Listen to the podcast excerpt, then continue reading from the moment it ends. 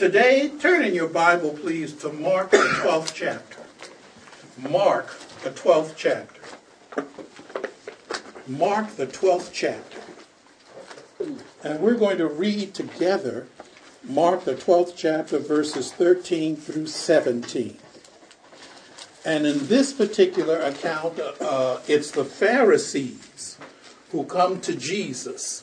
The Pharisees and the Herodians come to Jesus with a little question.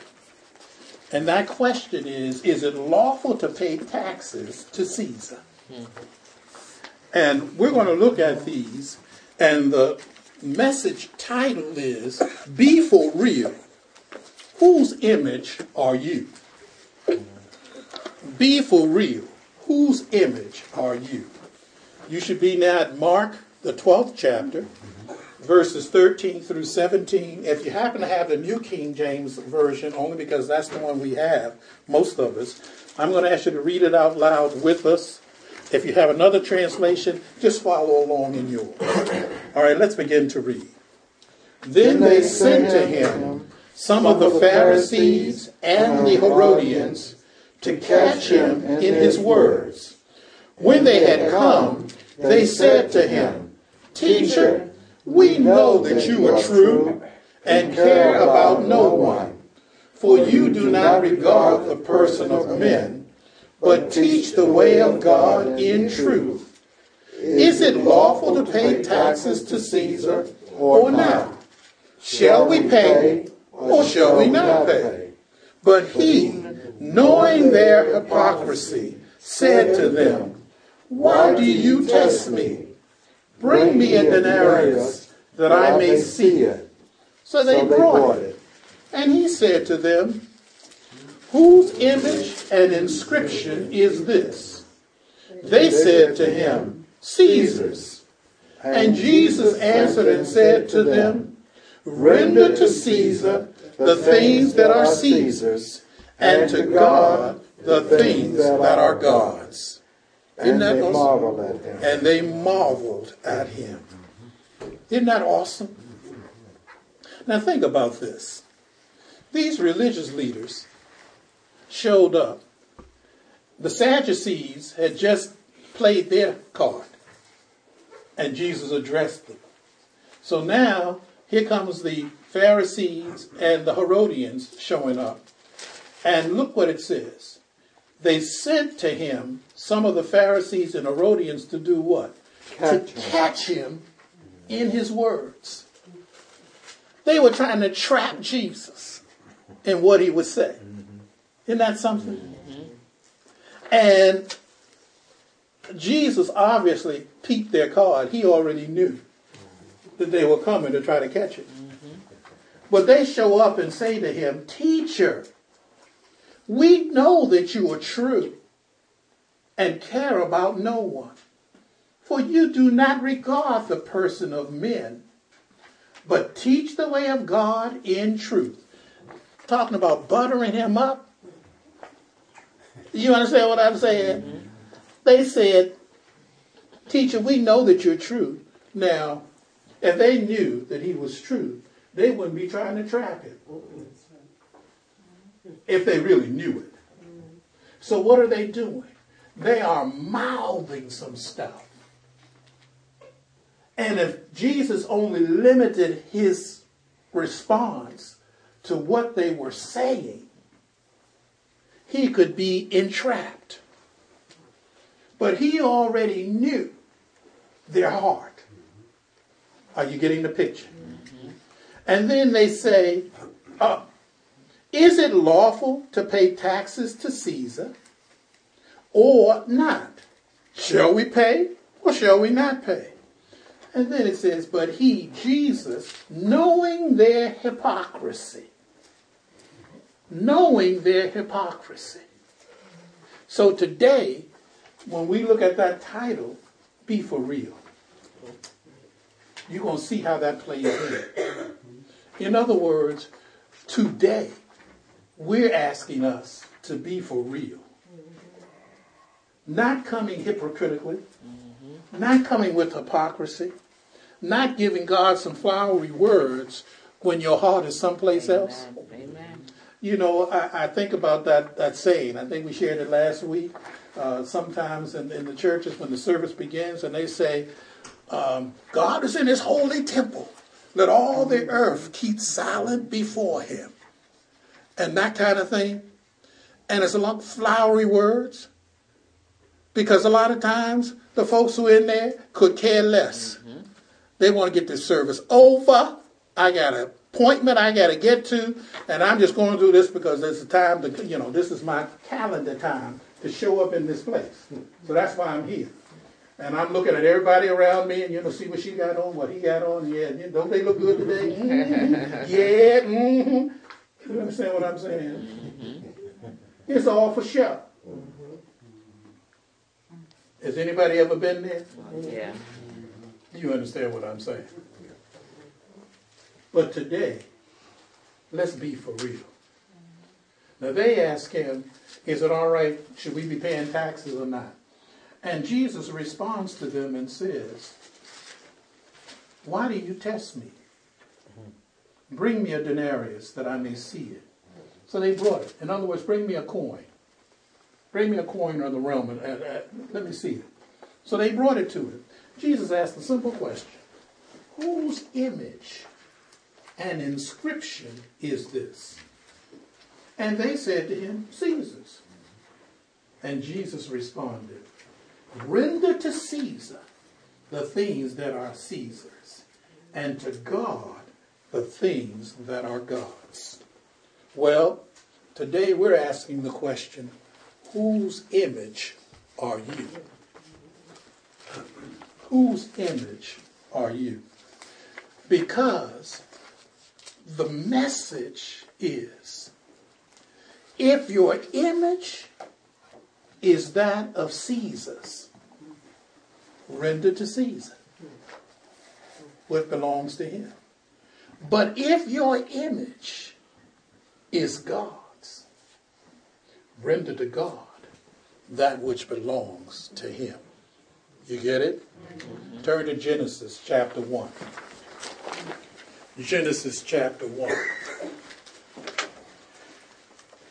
In Genesis chapter 1, down at verse 26 and 27. Genesis chapter 1, verses 26 and 27. Let's read it together, please. And I know everybody's turned to the back of the Bible, right? No? All right, good, good. You got to that first book in the Bible, right? Genesis chapter 1, verse 26 and 27. Let's read it together, please. Then God said, Let us make man in our image, according to our likeness. Let them have dominion over the fish of the sea, over the birds of the air, and over the cattle over all the earth and over every creeping thing that creeps on the earth. So God created man in his own image. In the image of God, he created him. Male and female, he created them.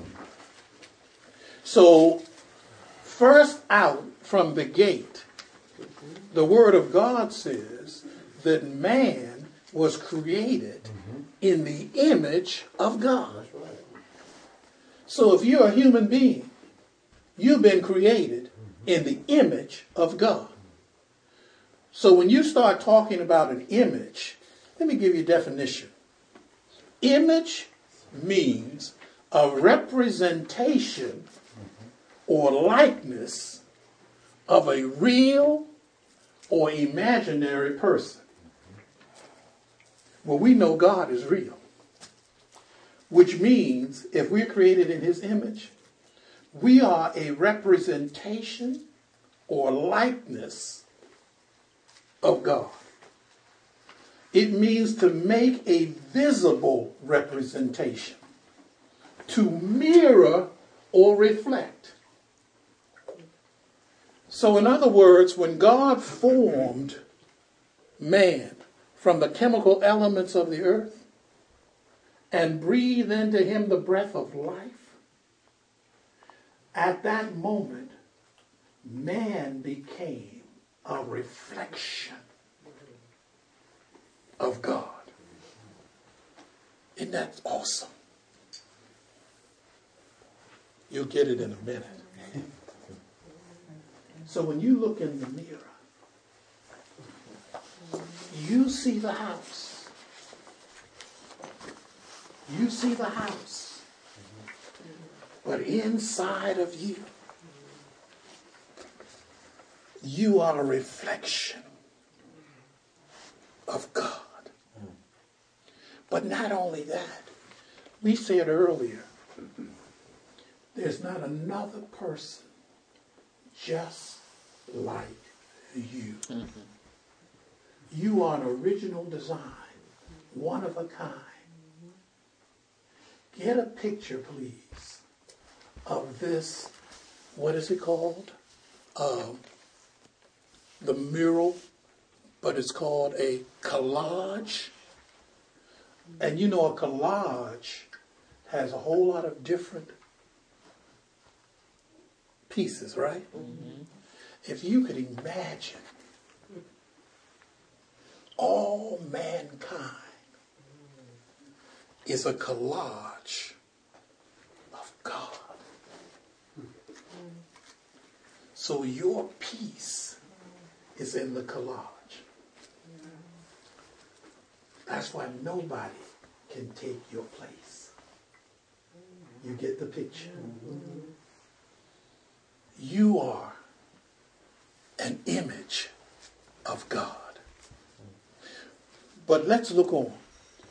Because you may say, but hey, look, I, I don't know if I if I can really live up to being in the image of God. Because of my stuff that's happened in my life, what I've done, and all of that. Well, look at Romans chapter 8. Romans chapter 8 verse 29. When you think you come up short when it says that you're created in the image of God, God had a master plan.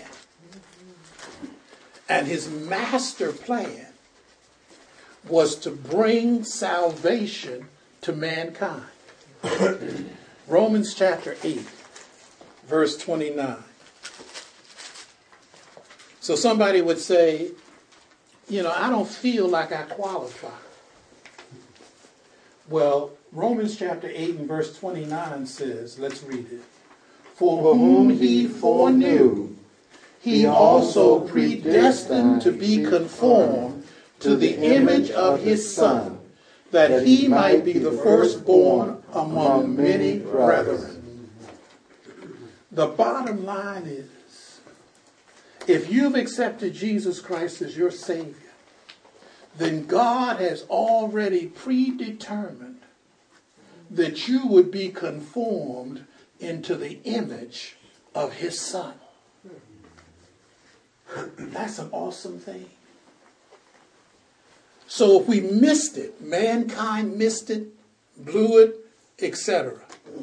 And so we may feel that we don't qualify to be an image of God. But God says, I've put in place the wherewithal that if you accept Jesus Christ as your Savior and Lord, I've already predetermined that you will be conformed into the image of my dear Son. Isn't that awesome? So you may say, well, okay, but what does all of that have to do with who I am? Look over at 2 Corinthians, the fourth chapter. 2 Corinthians, the fourth chapter.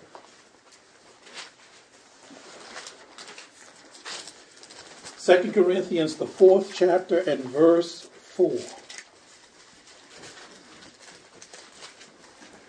2 Corinthians, the fourth chapter, and verse 4. And I'm going to go over there because I want us to read probably verses 3 and 4 of 2 Corinthians, the fourth chapter. Give me a minute and let me get there with you. Second Corinthians chapter 4. Wow.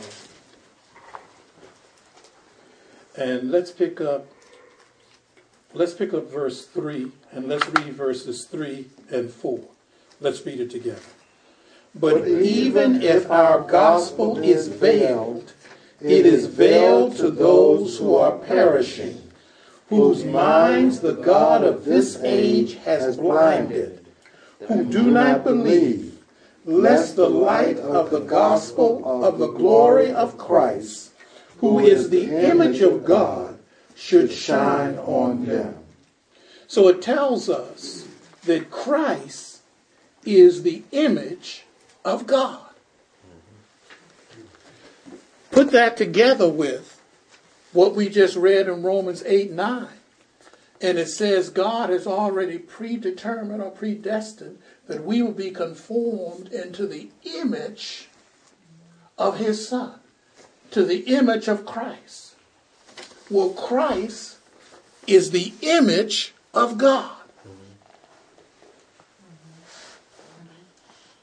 So you come right back to the original. God created man in his image and in his likeness. So even when Adam blew it, God had the master plan of bringing salvation. But in the midst of bringing salvation, God was also bringing us back to his original design. So we're being conformed into the image of Christ, and Christ is the image of God. Are you getting it? Mm-hmm. And then what did he tell those Pharisees and Herodians? That which belongs to Caesar, render to Caesar. That which belongs to God, render to God. You are the image of God. Surrender yourself to Surrender God. yourself to God. Wow. Did you get it? And what does render mean? Give yourself. Yes. Submit yourself. Give up. Wow. Yes. That's all God is asking us to do. Give ourselves to Him because we are His image mm-hmm. and His inscription. Turn with me to Psalm 119. Actually, Psalm 116. Turn to Psalm 116. Psalm 116. And the psalmist makes a, a, a just a, a tremendous statement. And he says, well, let's get there. Psalm 116, uh, verse 12.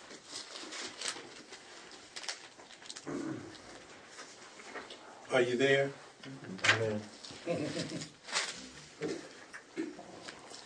Let's read it. What shall I render to the Lord for all his benefits toward me? Wow. What shall I render to the Lord for all his benefits toward me? And God is saying, Give me you. Give me you. And that inscription being inscribed, Isaiah 49 16. Isaiah, the 49th chapter, and verse 16.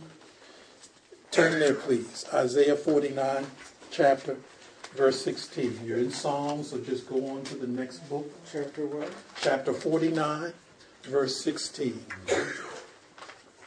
Amen. And it simply says Isaiah, Isaiah chapter 49, verse 16.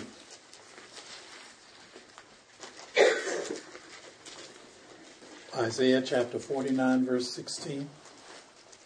Are you there? When I said the next book, I'm sorry, several books over. Right. Yeah. Lord. I just left out Proverbs, Ecclesiastes, and all that. I just said, come on, let's get to Isaiah. Okay. All right. But Isaiah chapter 49, verse 16. Let's read it together. See, I have inscribed you on the palms of my hands. Your walls are continually before me. God is saying, You're inscribed in the palm of my hand. Even more than that, you're inscribed in his heart. Do you know that I would dare say, I've not had this experience, but ladies, you can perhaps confirm it one way or the other. When you have been pregnant with that child since conception, carrying them for those nine months or whatever period of term it was, did they not leave an impression in you? Mm-hmm. Do you know what I'm saying? You know that they're yours. Mm-hmm. Isn't that true? Mm-hmm. And it's something about that that no matter how long you keep going, when you think about it, you shared or they shared with you your heartbeat. You understand what I'm saying? You carried them in you for that period of time. That's a tremendous thing. Dads, we can't say that. You know, we ain't necessarily carrying them nine months. But what are we saying? God carried you before he formed you in your mother's womb. You were impressed in him. Did you hear what I'm saying? He's inscribed you in him. My goodness. What do I render to him for all his benefits toward me? God, I just give you me. That's really all I have to give you. Mm-hmm. And God says, that's really all I want. Mm-hmm. I want a man, a woman, after my own heart. Mm-hmm. That's all I want. Amen. Who will do all my will. Isn't that something? Yes. So whose image are you? You've been created in the image of God. You missed it, but God has already predetermined that when you accept Jesus Christ as your Savior, then He will conform you. Notice it says, He'll conform you into the image of Christ. And Christ is the image of the invisible God. Wow. So even when you think nothing's happening, God is working on the inside, conforming you into the image of his dear son. Isn't that tremendous? Yes. Wow. So the word that you partake of, this word of God, it contains what's needed to enable you to be conformed into the image hmm. of his dear son. So you can render yourself to him. You can render yourself to him. Wow. Isn't that tremendous? Be for real. Whose image